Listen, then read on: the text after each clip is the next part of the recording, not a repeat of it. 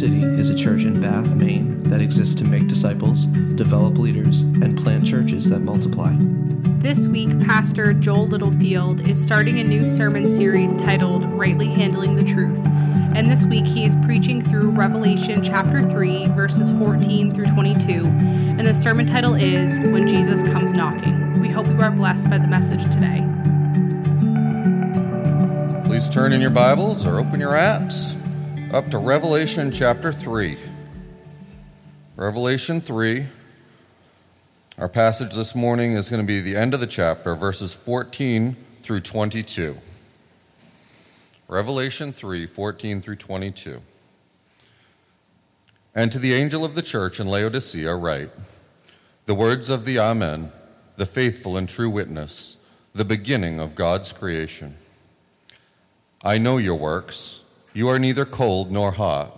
Would that you were either cold or hot. So, because you are lukewarm and neither hot nor cold, I will spit you out of my mouth. For you say, I am rich, I have prospered, and I need nothing, not realizing that you are wretched, pitiable, poor, blind, and naked. I counsel you to buy from me gold refined by fire so that you may be rich, and white garments, so that you may clothe yourself, and the shame of your nakedness may not be seen, and salve to anoint your eyes, so that you may see. Those whom I love, I reprove and discipline. So be zealous and repent. Behold, I stand at the door and knock. If anyone hears my voice and opens the door, I will come in to him and eat with him, and he with me. The one who conquers, I will grant him to sit with me on my throne, as I also conquered and sat down with my Father on his throne. He who has an ear to hear, let him hear what the Spirit says to the churches. This is the word of God. Thank you for a beautiful weather out and a cool building to gather in. We are so grateful. Lord, I pray that today you would give us ears to hear. As we read, give this church, those who call this church their family and those who are visiting today, those that maybe are part of your church, but they, they are wandering. They don't have a local church of their own. Lord, give us ears to hear. Give us ears to hear the Spirit as you speak to us, as you call us to faith and repentance. I pray you'd fill our minds with the things of God and things of Scripture, and that what would not be on our minds would be the things of this world that would so easily distract us and draw us away from the truth this morning. But Lord, as we hear your word, may we apply it to those areas of our lives that do distract us. I pray we would be people not only who hear your word, but do your word and obey it. So we thank you.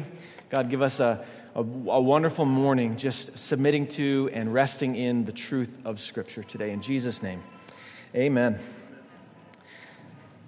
All right, so. Um, before I jump into what uh, the series is and um, where, where, we're going, I'm going to give a little bit of a kind of a heads up of what's coming in the next six weeks. I wanted to just give uh, one or two uh, kind of housekeeping things. And so we have a bookstore shelf, free books kind of back there.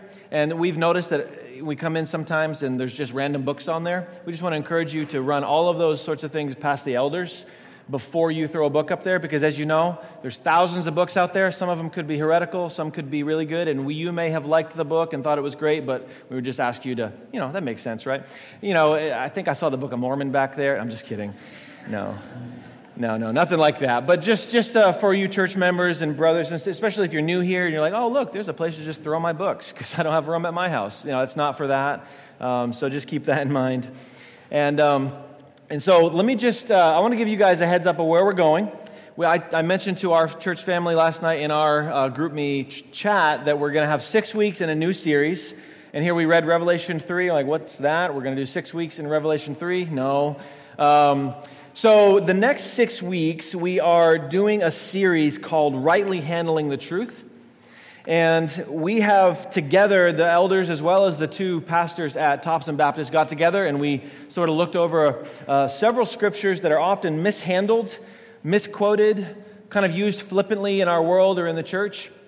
And so, if you look at 2 Timothy 2:15, it'll be on the screen. Just look at this. Do your best to present yourself to God as one approved, a worker who has no need to be ashamed, rightly handling the word of truth. And then again in the CSB, be diligent to present yourself to God as one approved, a worker who doesn't need to be ashamed, correctly teaching the Word of God. So we looked at that, and we know that it is important that we, not only as elders, teachers, pastors, but congregation members, people in the body of Christ, those who love the Word of God, if you're a Christian and you have a Bible and you read it, you need to handle the Word of God correctly. That means that there's an incorrect way to handle the truth. There's a correct way and an incorrect way. So we're going to take um, the next six weeks and do that. After those six weeks, we're going to do three weeks covering small books, uh, four weeks covering small books of the Bible. We're going to do Titus. There's three chapters. And then we're going to either do Jude or Philemon. That's going to be the next four weeks. And then after that, um, this is kind of giving you a little hint and what's going on with our timeline, but we're going to tell you more next week when we gather again with Topsham Baptist here. And uh, so, the, and after those four weeks, we will be doing a series on our values as a church. We thought that would be wonderfully good timing with the infusing of two churches coming together, right? Uh, to talk about what we value as a church. And then we're, then we're at Advent. And then we'll be in the Christmas season after that, right? So we'll do Advent. And then in the new year, we'll jump back into a book, whether that's Old Testament, New Testament. Uh, I don't know, but that gives us some time. It kind of gives you the layout. So just keep praying for that whole process. Somewhere in that timeline, you're going to start seeing a lot more of Thompson Baptist people. But next week, we'll give you that official timeline of what's going on with the merger. If you're new here, if you haven't been in the conversations, New City Church is merging with Thompson Baptist. It's been a question of when, not if. And uh, it's an amazing thing that God is doing. I love we the elders. We all it's just an amazing work, and so just keep praying for those people. Some of you have already begun to reach out to them, connect with them, fellowship with them. Some of you are going there on Wednesday nights and for their Bible study, and so just keep praying for that. You know, just saying the temple's the only one who's allowed to do that. Okay, nobody else approach the stage. I'm just kidding. that would be weird. All right. Okay, so there you go. You have all that. And so we're going to be, this is the series, Rightly Dividing the Truth. I hope this is a huge blessing. It may step on toes, but that's because at New, at New City Church, we aren't afraid to step on toes. It's actually kind of part of our culture, right? We believe that God's Word should have that right to tell us what to think and how to believe and what to do with our lives, how to live, what to determine is false or true. And, and, that's something that we should do. And if that's new to you, if you're like, well, no, I've gone to churches where they just let me believe whatever I want, that's not good. It's not right. God's word tells us to rightly handle the truth, and so this will be hopefully challenging. And so those are the things that inspired our, our study into this in this next six weeks. And and you're going to hear from me a few times, as well as Pastor Michael Britt will be involved in this series. Uh, Eric is going to preach once, and then also John will preach once. So you're going to get to hear a mix of, of the teachers in this church, which will be fun. Now we have two main goals for this series. If you're taking notes, if you want to kind of take notes through this series, that might be kind of cool to keep track of these things. Um, the two main goals with this series, first of all, is to show how dangerous it can be to mishandle the Word of God. That is a, that's a one primary goal. How, danger it is, how dangerous it can be to mishandle the Word of God, whether it's by flippantly quoting the Bible or taking verses out of context or lazy study just being lazy about the word. You like read something, you don't study it, and you just say, well, it means this, and you don't study it, so you don't know. That can be a dangerous thing. You can form bad doctrine around those things. And, and whatever the case is, all of these things can lead to negative outcomes. It can lead to heresies. You just preaching something that's, or believing or saying something that's false to somebody. It can lead to personal bad doctrine, what you're believing in and letting you, you're chewing on things that could be false. And then ultimately, it can lead to deception and leading others astray. So imagine that. Like, you, you mishandle God's word, you believe something without looking at context, and next thing you know, you're telling somebody else something that's just not true. Or it's just uh, at the root of it is mishandling. Paul's words to Timothy that I already read speak of accuracy and precision. That's what that word actually means to correctly handle the word of truth. If you break that down in the Greek term, to, to rightly or correctly handle the truth, it speaks about accuracy. Isn't that cool? to accurately handle the truth, which gives anybody who stands up here a massive responsibility, which is why the Bible says, don't let anyone, not, not just anyone should be teachers, and in fact, not all of you should be teachers, because there's a greater judgment for those who open the word and explain it. It's a, it's a great, great responsibility that we don't, don't want to take lightly. If there is a way to read and study the scripture with correctness, then we must also take that as a warning not to be careless. So we hope to show that in the series. The second part of the goal is to show, on the flip side, the beauty and truth of the doctrine or the theology in that particular text that we've chosen. So we've chosen six different texts, and within that is usually like a verse that's usually thrown out of context or misunderstood from being mishandled. So we'll show you how it was, it's dangerously mishandled, and then we're going to just say, all right, here's the beauty of what the doctrine means. Hold on to this. Hold on to this. Not because it's on our authority, but we're going to be leaning heavily on the context of the Bible. Sola Scriptura, right? The Bible has the final authority in our lives. And so if Scripture says this, this is where we're going to hold on to. So that's the second part of the goal to show you the beauty of that, of that chosen text, and how rightly handling the truth can give us a clearer view of God, which you all need that. I need that. To clearly see who God is, to see His Word, to have good doctrine, right thinking, right theology, and then from all of that, what happens from right theology? Right living. It changes the way you live, it can change the way you, you think. So, we brainstormed several, and we've chosen six and as always, sermons are not just preached, they are also heard. So when we come into this building, just a reminder, a loving reminder for you, New City Church family, or if you're a guest here and you're not used to the preaching here, it's not just my responsibility or the elder's responsibility to teach the truth, but it's, it's the, the responsibility of the gathered congregation to hear the truth. Don't let your minds wander. Be diligent, be in, intentional about hearing the word and hearing God's word and then applying it to your life. Purpose it in your heart that you will be listening diligently, applying the scriptures, studying the scriptures as you leave here, so that, as Paul told Timothy, you will have no need to be ashamed because you've been rightly handling the truth. So, you've heard the text read. What's the text within that larger reading that Matt did? Maybe you've possibly guessed it, but zero in on Revelation 3, verse 20.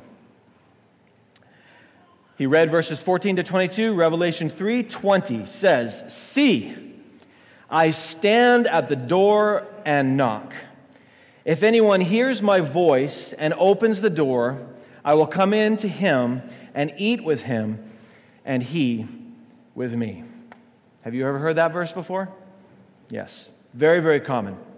The question is that we're going to pose with all of these sermons is what what would it mean to rightly handle this word, and what are the dangers of mishandling this word? What are, the, what's, what are the benefits? What does it mean to rightly handle it? And what are the dangers of mishandling it? The most common way this text has been handled is to picture Jesus. You've maybe seen, there's a famous guy who has made paintings of this, and you, maybe you've seen it on some wall or Googled it or something. Jesus standing outside of a door of what would be the unbeliever's heart, gently knocking, kind of leaning on the door. He's whiter than ever, doesn't even look like a Middle Eastern Jesus.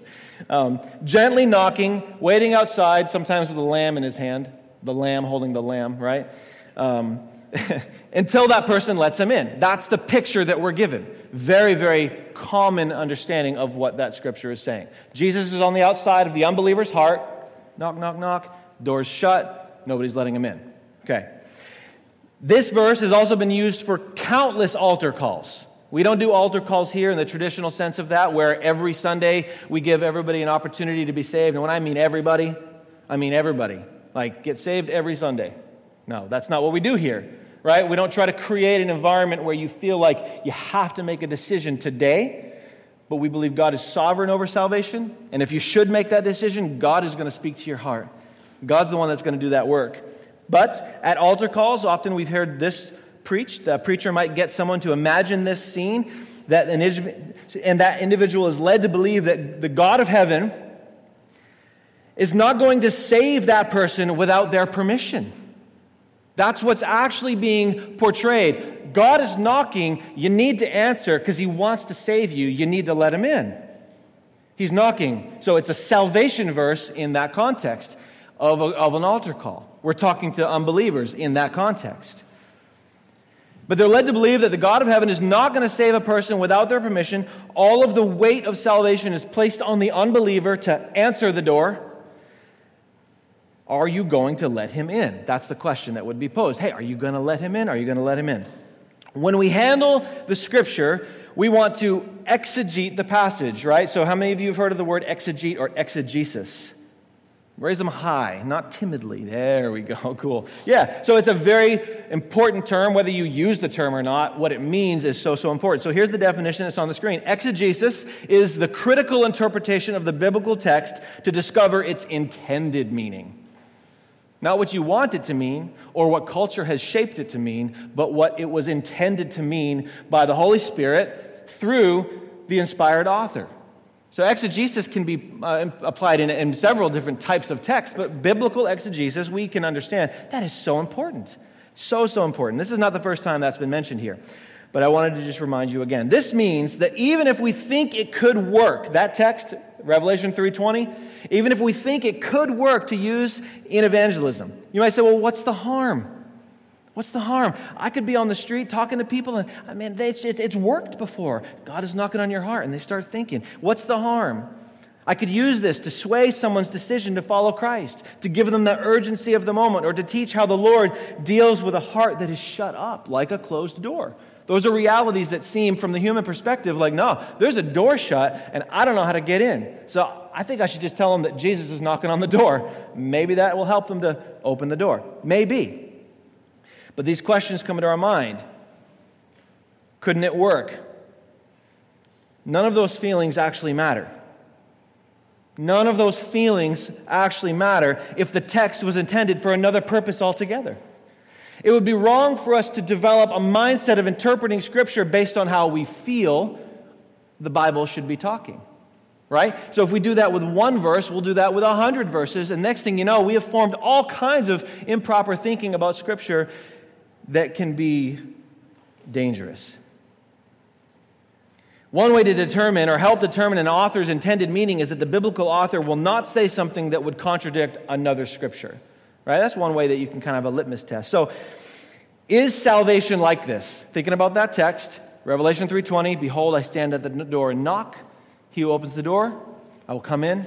I will eat with him. I will sup with him. The King James. I've always liked that version of it better. I will sup with him. What's up with him now? Whatever. Uh, so, is salvation like that? Is it like that? Is it like Jesus standing at a door of someone's unbelieving heart without faith, just waiting for them to let him in? You don't have to answer, just think about it. There is a responsibility, for sure, without a doubt, given to the human being to respond in faith to the gospel to receive the gift of God's grace, to take up their cross and follow Jesus. These are things that are given to someone to do sometime at or around the point of a person's conversion or regeneration. These are things that we see. They put their faith in Christ, they are regenerated, they say, I'm following you, they pick up their cross, they deny themselves, they repent, they turn. We see these things. But is this what Christ was saying in Revelation 3? Is that what he was saying? Consider Paul's words in Ephesians 2. And uh, by the end of the sermon, we're going to completely look at that whole section of Revelation 14, 3 14 to 22, just so you know. We're going to get there we're going to look at that entire text. But look at Ephesians 2 1, thinking in terms of what is it that we should be picturing in terms of an unbeliever's heart. Ephesians 2 1, and you were dead in the trespasses and sins in which you once walked, following the course of this world, following the prince of the power of the air, the spirit that is now at work in the sons of disobedience. Why would I reference Ephesians 2 1 with Revelation 3:20. Well, think about what you're what you could be picturing, right? What is Jesus doing? He's standing outside of an unbeliever's heart and he's knocking and waiting, which would mean presumably there's somebody on the inside doing what, right? Whatever it is. But this is Paul's description of a person before they've come to Christ. This is Paul's description of a sinner before salvation. Basically, nobody's home. Nobody's home. So there's the door of the heart, but there is nobody home. Why? Because the sinner who is outside of Christ, according to Paul, is actually busy in their disobedience to Christ. They are actively pursuing the world, they are actively against God. They're not just sitting in the living room of their heart hearing Jesus knock, and then they will respond. The sinner outside of salvation is following the course of this world and the spirit of Satan.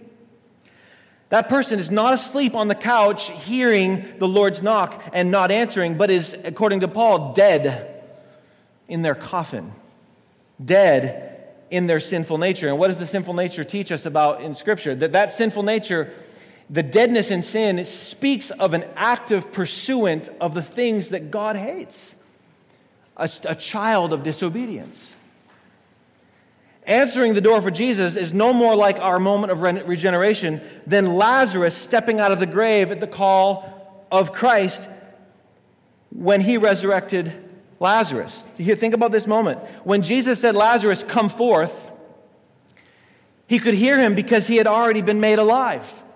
We didn't get to see inside the grave, but when Jesus said, Lazarus, come forth, Lazarus, come out, presumably I get it, it's a presumption. I wasn't in there.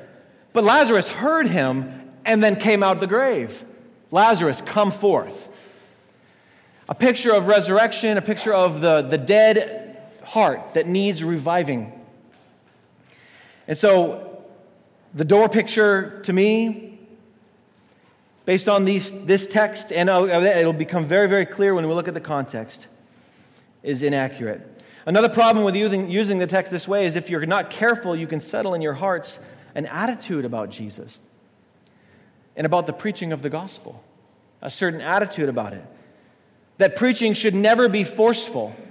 That picture of Jesus outside knocking is a very specific picture about the preaching of the gospel, even by Christ himself.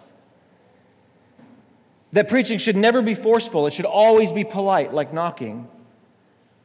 That we should never speak as though God demands anything. No, just knock, leave it up to the person. Just knock on the door. They'll answer if they want, they'll answer when they're ready. That we should never say that God demands anything. Can God demand Lazarus to come out of the grave? Yes. He commanded it, He demanded it. Lazarus, come out. And he also commanded his resurrection, the revival of that man's physical body. And so we hear things like this Are you going to allow God to move in your life? When are you going to begin to allow God to do such and such? Aren't you going to allow Him to do this? And I, I see this kind of verbiage coming out of my mouth sometimes too, because I'm just, it's ingrained into me. I don't know the last time I've ever allowed God to do anything. When we think about it, can you allow Him or disallow Him? Can you, can you say you don't have permission, God, and God just is at your he bends to your will. And though there are some nuances within that, you're like, well, no, this is worth having a conversation about. Yes, but all in all, we have to say, no, we don't, we don't give God permission to do things. And this does fit nicely. This whole idea of allowing God and knocking and being politely, it fits into this overly feelings driven culture. It's almost a form of Christian humanism bending those two together Christian humanism, where God doesn't just save us, but we allow Him to save us. God doesn't save your friend, but your friend or your family member or the one that you ache for to come to Christ. God won't save them. They have to allow Him to save him. They need to open the door. They need to answer, Jesus, come on in. Now, look with me at 2 Corinthians 4. Well, again, we'll come back to Revelation. But again, we're just trying to look at that aspect of the door. What is it then? What is this door that's blinding or that is between the sinner then and the saving knowledge of Jesus Christ. Paul speaks of this very clearly in 2 Corinthians 4, beginning in verse 1. Read through this carefully with me. Therefore, having this ministry by the mercy of God, we do not lose heart, but we have renounced disgraceful, underhanded ways. We refuse to practice cunning or to tamper with God's word but by the open statement of the truth, we commend ourselves to everyone's conscience in the sight of God. And even if our gospel is veiled, so think about now we have something else that's in between the sinner, right, and God. If our gospel is veiled, it is veiled to those who are perishing. In their case, those that are perishing, the God of this world has blinded the minds of the unbelievers. So we know he's talking about unbelievers here. He says it. He's blinded the minds of unbelievers to keep them from seeing the light of the gospel of the glory of Christ, who is the image of God. That's describing salvation. When you see the light of the gospel of the glory of Christ, who is the image of God, you've been saved.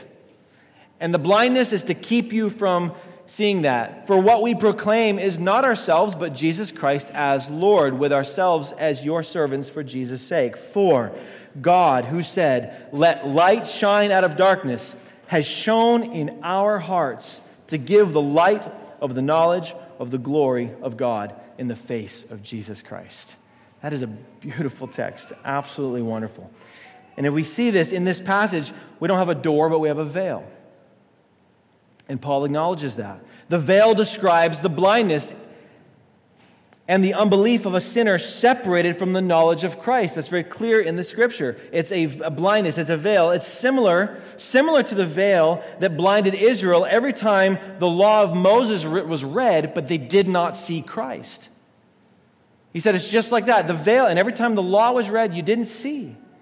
You're reading it, but you're not seeing it. And they did not see Christ. So, knowing this blindness, Paul refuses, even knowing that there's a veil there, what does he say? I refuse to tamper with God's word. Isn't that amazing? Isn't that in the moment that we are tempted the most to tamper with God's word? When we see the stubbornness of humanity. I know you've been there. Somebody that was unwilling to listen or see the truth, and they're unwilling, you go, What can I do? What can I do to, to convince them? And it's in those moments where we would be tempted to tamper with. Maybe you don't consider it that, but we think about it. Tamper with God's word. I refuse to tamper with God's word or practice cunning or craftiness, he says, in order to remove the veil. That's what he's talking about. I won't be crafty to try to remove the veil from them. I'm not going to do something by trickery. What does he say? By the open statement of the truth. Isn't that awesome? That's what we need. In those moments, what do we need? The truth. In that moment, what do we need to preach? The truth. Don't move away from the truth in those moments. Don't practice with cunning or craftiness or think of a way to remove the veil. Just give them the Word of God, give them the truth of the gospel. I think, I hope, hopefully, you guys are like, there's a resounding amen in your hearts. Like, yes, I need this truth because I do tend to get kind of wishy washy in those moments because, man, we're talking to human beings and if I could just convince them to see this way, I'll do. No, we need the truth. They need the truth, the open statement of the truth. And that veil being the blindness that is caused by what? The God of this world. It's a blindness that's caused by Satan, by the, by the God of this world. And there's, what, there's one way for it to be removed. Paul tells us what is that one way. It is by God who created the world and called into existence the world and called into existence light by a very word from his mouth, looking upon those hearts and saying, Light, shine there. That's awesome. Light, shine there. The same God who said, Let there be light at creation, is the very same God who shines light into the dark, veiled, blinded heart of a sinner. It was what we once were. If you are in Christ today, you were once blind and God shined light there. And when He does that, it gives the light of the knowledge of the glory of God in the face of Jesus Christ. That's salvation. So, salvation is more than an invitation to open the door for Jesus. That's what I'm trying to paint the picture of. If you mishandle that, that text, if you're tempted to use this as an evangelistic word to non believers, just know it's not what Jesus was saying to the church of Laodicea. And we're going to talk about that as we move forward. But it's more than just an invitation to open the door. Salvation is Christ shining his light and life into the darkness and completely removing the veil, lifting the, the blinders so that a sinner can see their sin and then see their need and then repent and put all their life in Jesus' hands. I'm yours. I'm following you. I'm your disciple. I repent. I hate my sin. I don't want to sin anymore. And that's all a work of Christ. So you can see the dangers of such a mishandling of the word If, it's, if it can be done with something as, as small as Revelation 3.20, imagine how far it can be taken with so many scriptures. To just look at it and go, well, this is what I've always heard. I've seen so many preachers do this, and it makes sense, but is it what the word intended? Is it biblical? So, even having examined the doctrine, we are convinced of this, I think, already. But the context alone tells us that Revelation 3 is not speaking to lost sinners. But who is he speaking to? He's actually speaking to professing believers in a local church. That's who he's talking to. Professing believers in a local church called Laodicea. The letters to the churches in Revelation 3 are warnings, commendations to real, actual local churches in ancient day Asia Minor. We need to understand this. These churches had pastors and leaders and ministries. They have the same commission that we have. Jesus gave the church the Great Commission. They had the same commission go into the world, make disciples, teach them to obey everything I've commanded. They had the same scriptures, the same commands and ordinances. What is expected of us as God's people was also expected of them, that local church in the first century in Asia Minor. But what did Jesus find there? Look at verse 14 and 15 with me again. The angel of the church in Laodicea write the words of the Amen, the faithful and true, the beginning of God's creation. Verse 15 I know your works. You are neither hot nor cold. And that's how he begins his letter to the church of Laodicea. What is he talking about? He's not talking about salvation. He's saying, I see your deeds, and based on your deeds, I can see that you neither reject me completely or embrace me fully. You don't completely reject me, but you do not embrace me fully, and that's not good. It's a horrendous place to be based on what we see next. You are neither hot nor cold, so what are they? They are in this comfortable stream of apathy. The Laodicean church is the apathetic church. It's the apathetic Christian, the apathetic people within that church. He's addressing a church, but he's, the letter is going to be read to the entire, entire congregation. And it was said to say to the Laodiceans, I know your works. I know your works. They're neither hot nor cold. So, what are they? They're apathy, which is where many churches are today and where many individuals are today. And potentially, even in this room, there are people in this room that are apathetic towards your walk with Christ, apathetic towards what God has called you to do as a man or woman of God, as a husband or wife of that is under the scriptures as a child of God, apathetic. You understand what God has said, you don't reject him, but you don't embrace him fully. You're walking the middle line and you're going, I'm comfortable here. And I will tell you, I'm just telling you, this is, this is a letter that should be applied to everybody who walked in this door that has said, or who, maybe, maybe God will shine a light on you this morning. Not say you're not saved, but you are apathetic. You need to repent because it's unhealthy. so unhealthy. Jesus uses some very harsh and specific words toward the apathetic people in the church of Laodicea. I don't know why, don't, I don't know why people don't hear this. I mean, I know why theoretically, but from a human, this is what I'm asking. A human why don't people hear this? If you're within the sound of my voice this morning, if you're hearing this this morning, Jesus is speaking to you through his word. There's no place for apathy. Please don't sleep. Please don't be distracted. There's no place for apathy. If you have an I don't care mentality about anything in God's word, you run the risk of being this hot, neither hot nor cold person. So Hear my voice.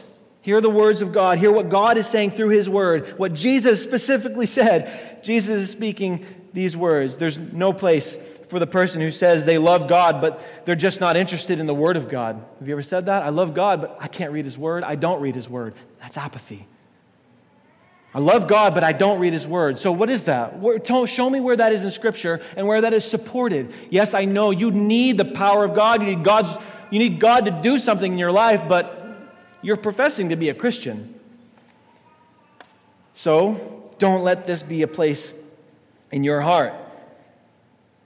I love God, but I do not love His church. I love him, but I have a hard time gathering with his people. In fact, I barely even think about God's people. I just want to think about me and my life. I love my family. I like my place, my property, my stuff. And so you barely think about the church. When God's word is clear, to love God is shown by loving his people. You cannot love God and not love his people. So these things have to be considered. I believe in Jesus, but there are dozens of other things that, based on my deeds, I just love other things as much as Jesus, or maybe more. What does Jesus say to this lukewarm attitude found in Laodicea? You saw it there. I will spit you out of my mouth. Isn't that interesting, right? Jesus is painted as the lovey dovey, gentle person of the Trinity.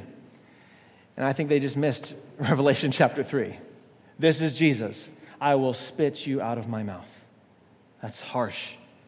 And I think he wanted them to picture that. I will spit you out of my mouth. But not just them. Don't just say, well, man, poor Laodicea. No, no, he's speaking to us too. To anybody today in this room or in our culture or in the local church who live in the comfort of their apathy and say what they said I'm rich, I'm prospering, I, I need nothing. And do not realize that you are wretched, pitiable, poor, blind, and naked. Look what it says in the text. Verse 16 So because you are lukewarm and neither hot nor cold, I will spit you out of my mouth, for you say, I am rich, I have prospered, I need nothing, not realizing that you are wretched, pitiable, poor, blind, and naked. What an indictment. This is who you think you are, this is what I see. This is what Jesus sees. What is Jesus doing to the church in Laodicea? What's he doing? He's rebuking them. He's rebuking them, and we are a culture that is so distant from seeing a rebuke as a blessing. But we shouldn't be that way at this church, brothers and sisters. Any local church, any church that names the name of Jesus and truly follows Scripture should never see a rebuke as a curse, but a rebuke as a blessing. A rebuke from Jesus means what? I love you. And he's going to say that here too. We'll get there. It gets better. But he's rebuking them, he's warning them, he's chastising them with the truth. They are wretched and poor, but they think they're rich and prospering. And this is the foundation for seeing the beauty of our chosen text in verse 20. The audience is the apathetic, lukewarm person who professes the name of Jesus. The audience is not the non believer. So that whole picture of the door, it changes. The whole picture of Jesus knocking, what's he knocking on? What is the knocking potentially like? Is it a gentle knock, knock, knock? I'm waiting for you to answer. Is it that? Are you beginning to paint maybe a different picture what Jesus might be thinking or what he even might look like as he rebukes with love, but rebukes and calls out the deeds of a local church who professes to know him but is apathetic towards him? Completely different picture. The problem is that they idolize their comfortable lives. Please hear me, brothers and sisters. Idolizing our comfortable lives is a sin. And it has created a wall and a door between them and the Amen. Jesus opened the words to Laodicea, says, I am the Amen, the faithful and true. This is Jesus Christ. I'm speaking to you, he says talking to you. I'm, I'm the faithful and true. I'm the Amen. And the door is what they have built there by their apathy. They're idolizing their comfort.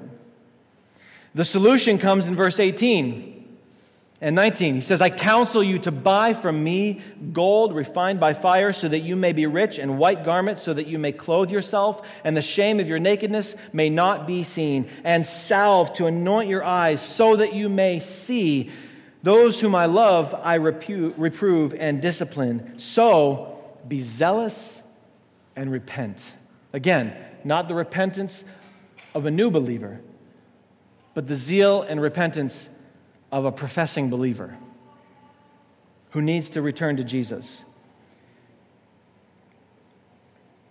That's the knocking. The truth of Christ spoken as a chastening rebuke over those whom he desperately loves, his people, those whom he has called. That's the knocking. The knocking is a rebuke, the knocking is a call to repentance. Those that he desires to come to repentance. I want to spew you out of my mouth because of your apathy. I hate what you're doing. Your deeds are wretched, but I love you. Imagine if we could hear it that way. So maybe that is maybe that is to you. Don't let's just reflect off of you. Like absorb this. And, and me too, all of us, if there's any apathy in us, we need to fight this with the truth of God's word. This apathy can come out in so many ways. It can come out in your marriages, it can come out in your home, in your work life. It can come out where you just have a carelessness about the things of God. But clearly, we see God's will for His church. He says, Buy my gold. But he just told them they had nothing, right? So this is what he's saying Buy my gold with your nothing. Buy these garments with nothing. Take your nothing and buy this salve for your eyes so that you might see. It's like, what are you saying, Jesus? You just said we're, we're nothing. We have nothing. And that's the gospel. Isn't that beautiful? That's the gospel. He's preaching the gospel to them. He's preaching the gospel to who? The church. We, we do. We get, so that we get caught up at times. There has to be a balance. We, I need the gospel. You need the gospel. Your unbelieving neighbor needs the gospel. So who needs the gospel? Everybody. All of us. Balance that out.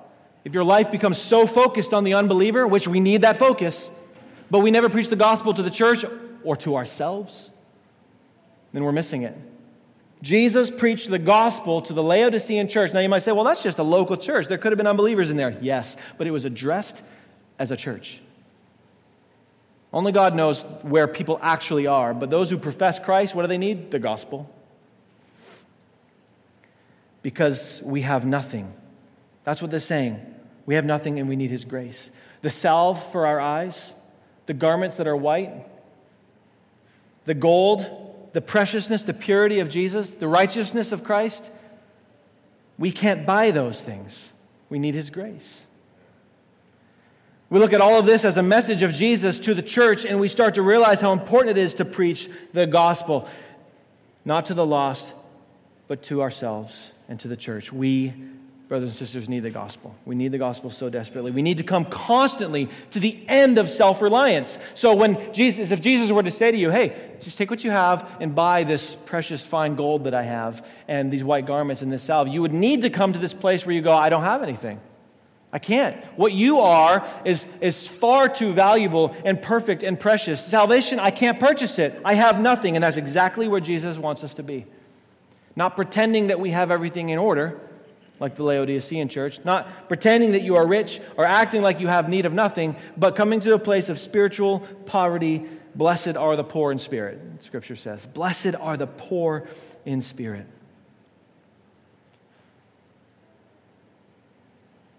And we need to come back to that place. This is what Jesus is saying. This is the content of the message. He's not saying, Come to me and be saved, you who have never believed, but repent of your lukewarm Christian lives to find all your riches and your treasures in me.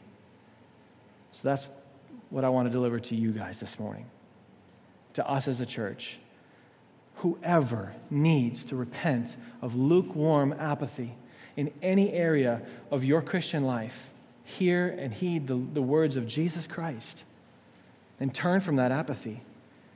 I am so afraid that many people listen to hundreds of sermons in their life and never actually listen. Think about how that could possibly be the case. It's so easy by not being intentional, not listening, Heed the words of Jesus. Ask the Lord to change you. Come to Him in repentance. And this is where we read this text. This kind of brought us right up to this point. Read it again in that context. Behold, I stand at the door and knock. If anyone hears my voice and opens the door, I will come to him and eat with him and he with me. That's the heart of Jesus towards his people, that he longs to see them come out of apathy into a fruitful fellowship with Him, described like a meal, described like eating with Him, communion with Him. Of course, we should picture all kinds of things there based on what we know. Communion, even Jesus Himself being the bread. Come, eat of me. What did Jesus say? He who eats the bread that I give will never hunger. You drink the water that I give, you'll never thirst again. Here's a quote from Jon Bloom. He's the president of Desiring God Ministries. He says Jesus was pounding on the door of a church whose trust in an idol put them in grave spiritual danger. Their, pro- their prosperous tepidness made him want to gag. But because he loved these lukewarm Christians, he lovingly disciplined them with hard words and called them to zealous repentance and reformation. Because he loved them. So hear that. If that's you, he loves you. He loves you. He's calling you to turn and repent. So, this was no polite knocking, waiting on the will of the sinner, though Jesus is certainly the most polite person there ever was. So, this argument is not to say that Jesus isn't polite. It's not to say that he isn't patient. Because let's say there was a door and he was knocking, he'd be the most patient person to ever be there, right? He would. We just know this about Jesus. So, we get his patience. Certainly, we can see that. But what this is, is the persistent, patient, loving truth of God calling his people out of lukewarmness unto desiring Jesus Christ to be in the midst of them. The knock from Christ can come from all kinds of forms. It could be this sermon. Jesus could be knocking on your heart as a believer with rebuke, with correction. It could be this sermon. It could be in your hearing it from another believer it could be coming from another brother or sister in Christ who encourages you toward the truth, maybe weekly, every day. They're calling you. Are you reading the Word? Are you in the Word? Are you loving Jesus? How's your worship? How's your life? And you just go, Well, that's great. I love you too. And you hang up the phone, you look at the text, you push it away, you go, Well, no, go back to work, back to work, back to business, back to growing my kingdom, back to, back to doing the things that I love. And Jesus is somewhat on the outside of that. You're building a door with your apathy. But Jesus is knocking through the rebukes that come from believers and from His Word and from loving correction. Because why? He loves you, He disciplines those He loves. And what happens in a church that repents of idolatry and lukewarmness? Just get the vision, the picture. What's happening here in Revelation 3? There, there ends up being peace. Look what he, look what he says. It's, it's, so, it's so beautiful. Verse 21 The one who conquers well, actually, verse 20 Behold, I stand at the door and knock. If anyone hears my voice and opens the door, I will come in to him and eat with him, and he with me. That's a picture of this peace, this fellowship. And then the one who conquers, I will grant him to sit with me on my throne, as I also conquered and sat down with my Father on his throne. He who has an ear, let him hear what the Spirit says to the churches. So the picture here is that when we repent, when a church, when a people, who name the name of Christ turn from apathy to Christ, there's peace, there's fellowship. It's like a meal shared with Jesus, where Jesus comes in. And here's the cool part He just said, Remember, you don't have anything. You're wretched, poor, blind, and naked. That's who you are. You need to realize that and, and come to me relying on my grace. But then he talks about this meal. So it's like a meal shared with Jesus where Jesus comes in and he brings all the food. He brings it all. He has everything that is necessary for that fellowship. He has all that is required. And because you didn't have much anyway, all that you lacked, He makes up for. And He fellowships with us. So, this is not a text about a quiet Savior waiting for permission to save someone. That would be mishandling the truth. My hope is that as you leave here, you leave here with a love for one, rightly handling the word, because you can see how just a slight variation can give you two different outcomes and two different ideas of God and the doctrine of salvation and God's patience and all these things. That would be mishandling the truth. But when we accurately handle the truth and look at Scripture, we see that this is a loving, sovereign Savior who desires fellowship with his blood bought people. He loves fellowship with you. He hates apathy. We get that from the text. And he stands at the door with loving rebukes. That's Jesus. He stands at the door with loving rebukes. And those who repent will enjoy true fellowship and will conquer in this life. That's a promise that you will conquer. Now you're supposed to take that and say, This is for me. This is for me as a believer, a follower of Christ, who has no reason to be ashamed. I don't have to question my salvation because there's no apathy there. I'm walking in the Spirit. I'm pursuing Christ. I'm I'm resting in His grace. not who I am or what I bring. I'm resting in His grace fully. So you conquer. And to hear the knocking and ignore the knocking is to say, in your apathy and your tepidness, as Jon Bloom said, it only proves that you love the God of your own making more than Jesus Christ. And that is a, a dangerous, horrific place to be. So, he who has an ear, he says it, he who has an ear, let him hear what the Spirit says to the church. I'm so happy to be able to just at the end of this say, New City Church, God loves you. Based on this text, I can say, believers in Christ, He loves you, even if you are in a place of apathy and you need to repent and turn. You want to see more God, godly zeal, not zeal without knowledge, but zeal with biblical knowledge and excitement for the things of God that flows out in a, in a fruitful life. You want that? Well, God loves you.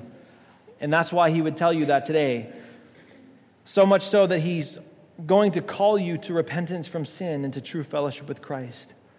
So, if that is a need for you today, turn from sin, all of us. Turn from sin and look to the richness of Christ. Look to the riches of Jesus, His grace, His kindness, His beauty, the heavenly riches that we have in Christ Jesus. Look to those things. Look to Jesus, what He's done. And all those things that no amount of money could ever buy but only by His free grace can we come. Amen? So now is the time where you, we, we put this into practice. We, we deal with these things. I'm going to close in prayer. We're going to share communion together. There's no way you can commune with God at the communion table if you sit in your chair with apathy and no repentance. So, brothers and sisters, prayerfully deal with these things. Go to God based on His grace. You pray with me, church?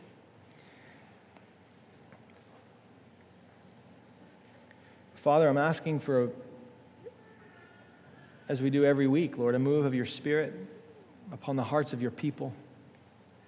That the Word of God would be supreme and ultimate, that what has been spoken today, not my words, but your word, let every quote from Scripture, let everything that comes directly from your mouth be elevated above every word in our hearts, God, that we would see that you are speaking to us, you are calling us. You hate apathy, you don't want lukewarmness. I pray, God, for every believer in this room that is in that place, that they would turn by faith and with the gift of repentance that you grant us we would turn from that sin and run to you and hide in you and believe the scriptures.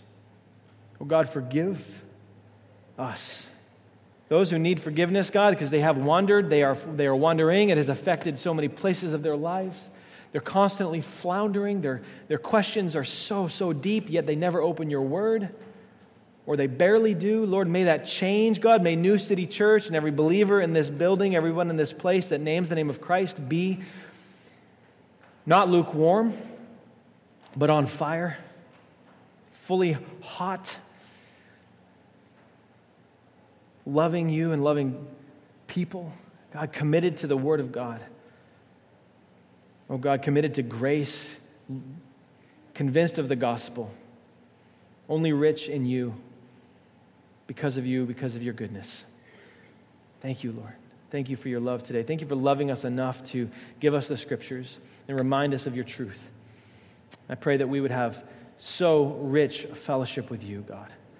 Lord, if there's people in this place today that are outside of fellowship, Lord, that, that veil is there. It's not a door between the unrepentant believer, but it's, it's a veil, it's a blindness. Oh God, they live in their sin and they have never turned from sin to follow you. God, cause light to shine. Lord, may the fruit of that light be repentance and turning from sin today to follow Jesus forever and ever and ever. To agree with the scriptures that Jesus is Lord, and He is God, and He is Savior, and only His sacrifice was sufficient to pay for our sins.